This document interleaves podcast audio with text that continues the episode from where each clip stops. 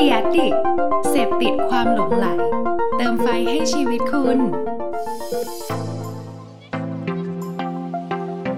You're listening to Stat and Start podcast. สวัสดีครับ Stat and Start วันนี้มีข้อมูลสถิติดีๆ มาแบ่งปันกันอีกเช่นเคยนะครับ วันนี้นะครับเราอยู่กับ Research เกี่ยวกับเรื่องของการสั่งอาหารออนไลน์นะครับแล้วก็ผมมีบทความเกี่ยวกับธุรกิจร้านอาหารที่ปรับตัวรวมถึงรูปแบบของการสร้างธุรกิจอาหารในโลกอนาคตที่กำลังจะเกิดขึ้นนะครับในมุมมองของการเป็น new normal ในปัจจุบันเนี่ยจะมีอะไรน่าสนใจบ้างเดี๋ยวเราลองฟังดูนะครับอย่างแรกนะครับเป็นเรื่องของ research นะครับ research ชุดนี้นะครับเขาโฟกัสอยู่ที่เรื่องของการสั่งอาหารออนไลน์เป็นหลักนะครับทำโดย ETDA นะครับกระทรวงดิจิทัลเพื่อเศรษฐกิจและสังคมนะครับลงไปทำเก็บ sample size ในช่วงเดือนมีนาคมที่เป็นช่วงการระบาดของโควิดนะครับหัวใจสำคัญของ research ตัวนี้ก็คือต้องการที่จะวิเคราะห์หาพฤติกรรมของผู้บริโภคในการสั่งอาหารออนไลน์นั่นเองนะครับสิ่งที่น่าสนใจคือผลลัพธ์ครับเราพบว่าผู้ใช้บริการสั่งอาหารออนไลน์เนี่ยนะครับจาก sample size จำนวน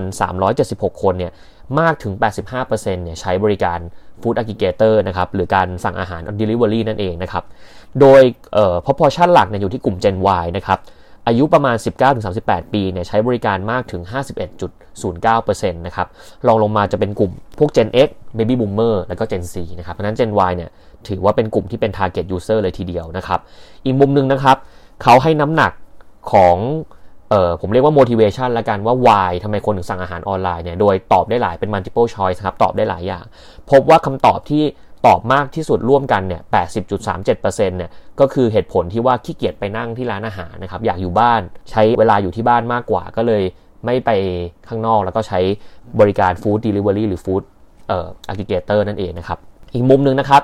เหตุผลที่2เนี่ยมากถึง 57.63%เนี่ยนะครับเขาขี้เกียจไปต่อคิวครับเขามองว่าการออกไปข้างนอกเนี่ยคนพลุกพล่านนะครับ แล้วก็ทำให้ใช้เวลาในการกินอาหารค่อนข้างนาน อยู่บ้านเนี่ยใช้เวลาเร็วกว่านะครับ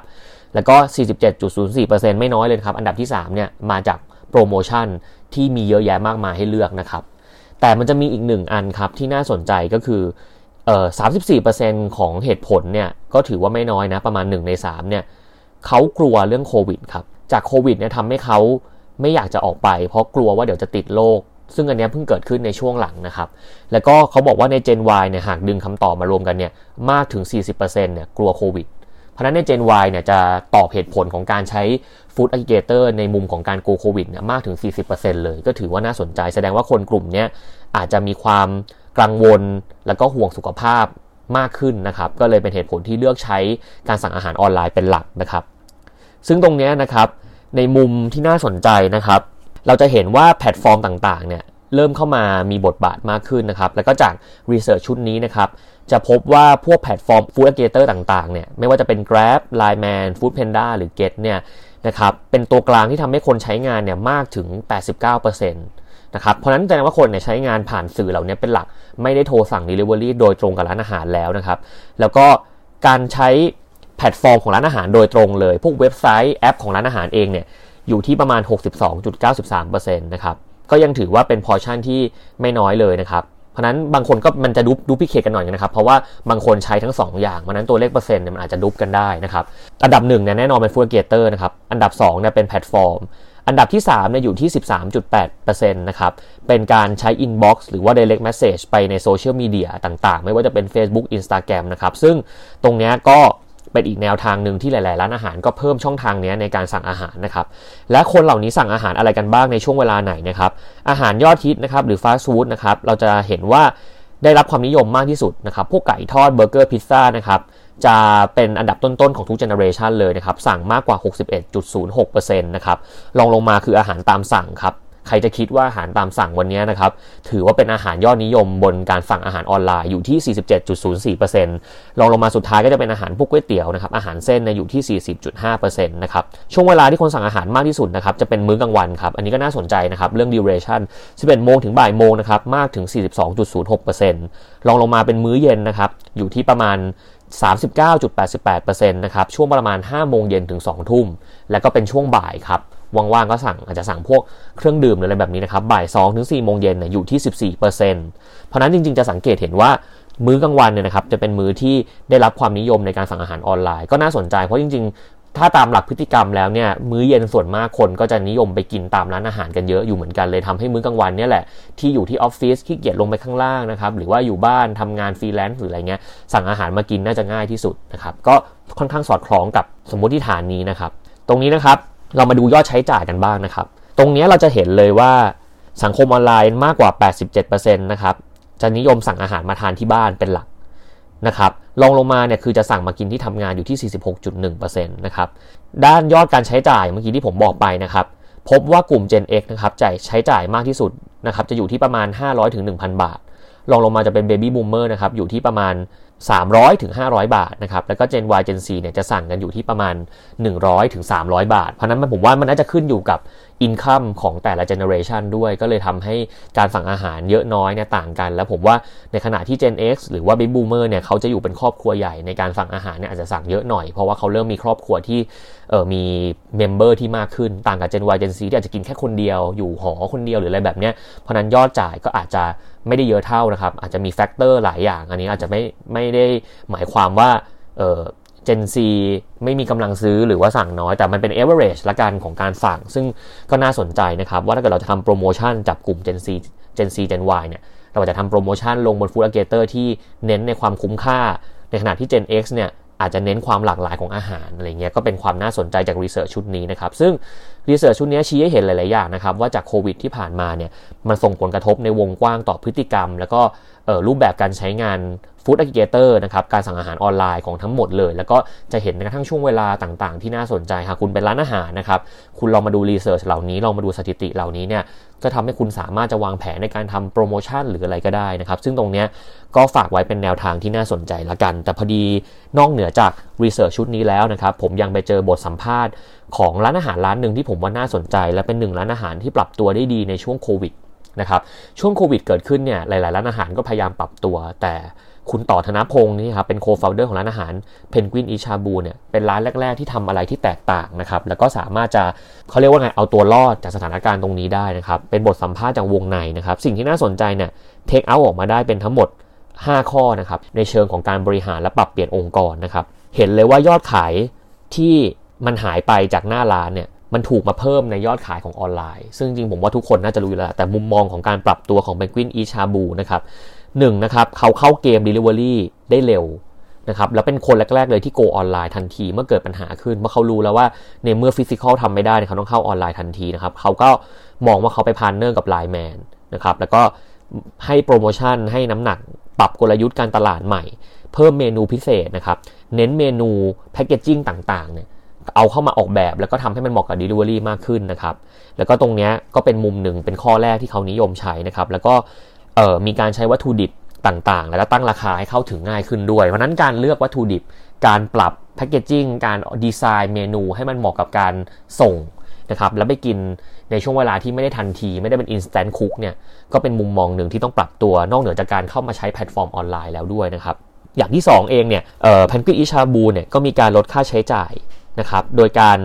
ช่วยพนักงาน แต่ไม่ได้เป็นการไล่ออกหรืออะไรซะทีเดียวนะครับ Penguin Eat Shabu เนี่ยมีการ rotate แล้วก็มีการ transform มีการ adapt new capability ของทีมงานนะครับในนี้สำคัญนะธุรกิจที่มันเจอปัญหานะครับ เราต้องหมุนพนักงานไปทำหน้าที่อื่น ๆ ที่มันเหมาะสม คุณเคยเป็นเด็กเสิร์ฟอยู่ที่ร้าน แต่วันนี้มันเสิร์ฟไม่ได้ไม่มีคนมาร้านเนี่ย คุณสามารถ rotate ไปทำอะไรได้ไหม คุณจะเป็นไปเป็น call center คอยรับสายโทรศัพท์หรือไปเป็นแอดมินเพจอยู่ดูแลในช่องทาง หรือจะไปเรียน skill ในการไปเป็น delivery man เพื่อที่จะส่งอาหารตามร้านต่างๆ ได้ไหมนะครับ เพราะนั้นตรงนี้คือการ utilize resource แล้วก็ enhance capability ของคน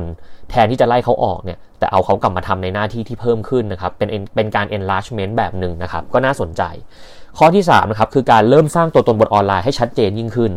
ก่อนหน้านี้ผมว่า Penguin Eat Shabu ก็จะมีช่องทางออนไลน์อยู่แล้ว แต่ในความหมายของข้อนี้คือการลงมาสร้างตัวตนให้ชัด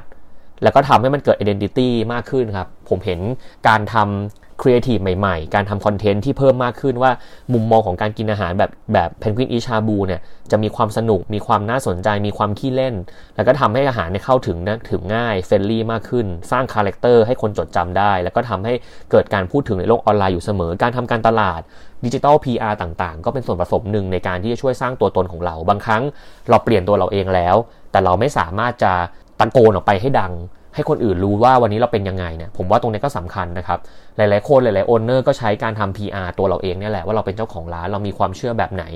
ก็เป็นอีกหนึ่งวิธีการที่ทำให้ร้านอาหารของคุณเนี่ยคนเข้าใจได้ง่าย เข้าถึงคุณได้ง่ายว่าคุณมีความเชื่ออะไร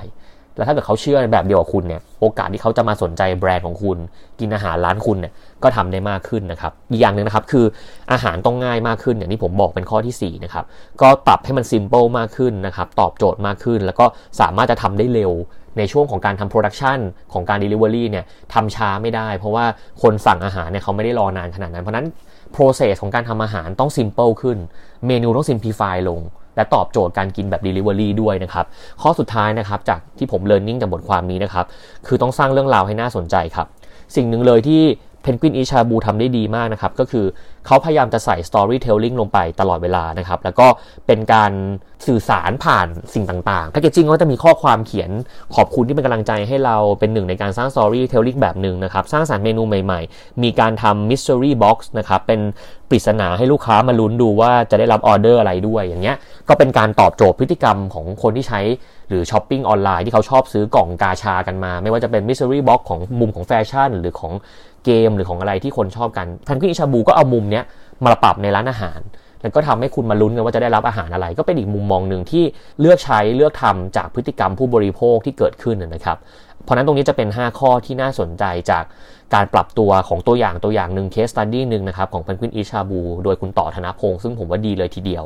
นะครับแต่ในมุมของ New Normal ที่ธุรกิจร้านอาหารจะต้องเปลี่ยนไปนะครับผมฝากไว้กับ 3 เทรนด์หลัก ที่จะเกิดขึ้นหลังจากนี้ที่แน่ ๆ เลยนะครับ อย่างแรกคือ Delivery ครับ ยังไงก็ตามเราหนีไม่พ้นที่ Food Aggregator จะต้อง Impact ขึ้น คนสั่งอาหารทางทาง Line Man ทาง Grab ทางอะไรมากขึ้น เพราะนั้นตรงนี้คุณจะปรับตัวอย่างไร คุณจะทำระบบอย่างไร คุณจะใช้ Data ที่ได้มาอย่างไร ในการที่ทำให้คุณสามารถจะค้าขายออนไลน์ได้มากขึ้น ข้อที่ 2 คือ Physical Distancing วันนี้เราไปกินร้านอาหารกันเนี่ยเราเริ่มเห็นการบริหารจัดการ experience ของแต่ละร้านอาหารในมุมของการสร้างความมั่นใจ ว่าร้านอาหารเขาปลอดภัยไกลโควิดนะครับบางร้านก็มี partition มากั้นอย่างบาร์บีคิวพลาซ่าก็มีเออน้องก้อนมานั่งกินเป็นเพื่อนอย่างเงี้ยตรงนี้เป็นคือการสร้าง experience ครับ ถ้าเกิดร้านไหนสามารถจะมี unique มีจุดเด่นทำได้ดีเนี่ยก็จะยิ่งทำให้คนสนใจมากขึ้นและทำให้หน้าร้านที่เป็น physical เนี่ยขายดียิ่งขึ้นด้วยนะครับ อย่างสุดท้ายนะครับคือ home cooking ครับ อันนี้น่าสนใจเป็นไอเดียหนึ่งเลยว่า ในยุคสมัยที่การอยู่ที่บ้านเริ่มมีความสำคัญ home cooking ก็สำคัญ เพราะนั้นคุณเป็นร้านอาหารอย่างเดียว คุณขายอาหารเป็นเมนูก็จริง แต่คุณอาจจะเริ่มพัฒนาอาหารที่สามารถส่งต่อให้คนไปทำเองที่บ้านได้ไหม ให้ตอบโจทย์กับเทรนด์เทรนด์นี้ก็ได้ใน New Normal 3 ข้อนี้ผมว่าในมุมของ home cooking เนี่ยเป็นหนึ่งใน opportunity ที่หลาย ๆ คนยังไม่ไป เป็น territory ที่ผมว่าน่าสนใจไม่น้อยค่ะวันนี้คุณขายน้ำดื่ม คุณจะทำมาเป็นซองชงยังไง ให้คนสามารถไปชงกินที่บ้านแล้วสั่งส่งทางทาง Grab ก็ได้ ทางไปสั่งขายทาง Lazada ก็ได้เงี้ยผมว่าตรงนี้ก็เป็นอีกมุมมองหนึ่งนะครับ อย่าลืมว่าตอนนี้มันเป็น new normal ที่อาจจะเป็น normal ไปแล้วด้วยไม่ใช่ new แล้วนะครับ คนเราเปลี่ยนพฤติกรรมไปตลอดเวลา และจาก research ข้างต้นที่ผมแนะนำไปเนี่ยจะเห็นเลยว่า พฤติกรรมต่างๆเนี่ยมันเริ่มเห็นชัด โดยเฉพาะกลุ่มที่มีกำลังซื้อและเป็น decision maker เป็น trend setter อย่างกลุ่มที่เป็น generation Y นะครับที่อยู่ในช่วงอายุ 39ถึง38 เนี่ยคนกลุ่มนี้จะหันมาใช้ดิจิทัลชแนลมากขึ้นนะครับเพราะนั้นวันนี้จากทั้งหมดนะครับก็จะเป็นแนวทางหนึ่งที่น่าสนใจนะครับมารีแคปสั้นๆ อาจจะไม่ได้เยอะมากไม่ได้มีอะไรครอบคลุม แต่ผมเน้นที่ว่าเราต้องเข้าใจก่อนว่า mindset มันเปลี่ยน research มันบอกตัวเลขมันฟ้องหลายๆอย่างถ้าเราหันมาดู research มากขึ้นเนี่ย ตรงนี้มันสามารถจะทำให้เราตั้งสมมติฐานบางอย่างได้ สถิติถ้ามันเป็นแค่ตัวเลขธรรมดา มันเป็นแค่ตัวเลขแบบนั้น เราไม่ตีความมัน เราไม่ predict มัน มันไม่มีประโยชน์นะครับ แต่ตัวเลขเหล่านี้ถ้าคุณสามารถเอาไปทำ prediction ได้ ไปมองเป็นโมเดลในอนาคตได้เนี่ย ผมเชื่อว่าคุณจะสามารถใช้ Data ได้อย่างมีประโยชน์ และทำให้ธุรกิจของคุณมีโอกาสมากขึ้นนะครับ ยังไงก็ติดตาม Set and Start ต่อไปได้ในตอนหน้าๆก็หวังว่าจะมีข้อมูลดีๆกันอีกเช่นเคยนะครับ แล้วพบกันใหม่ตอนหน้านะครับ สวัสดีครับ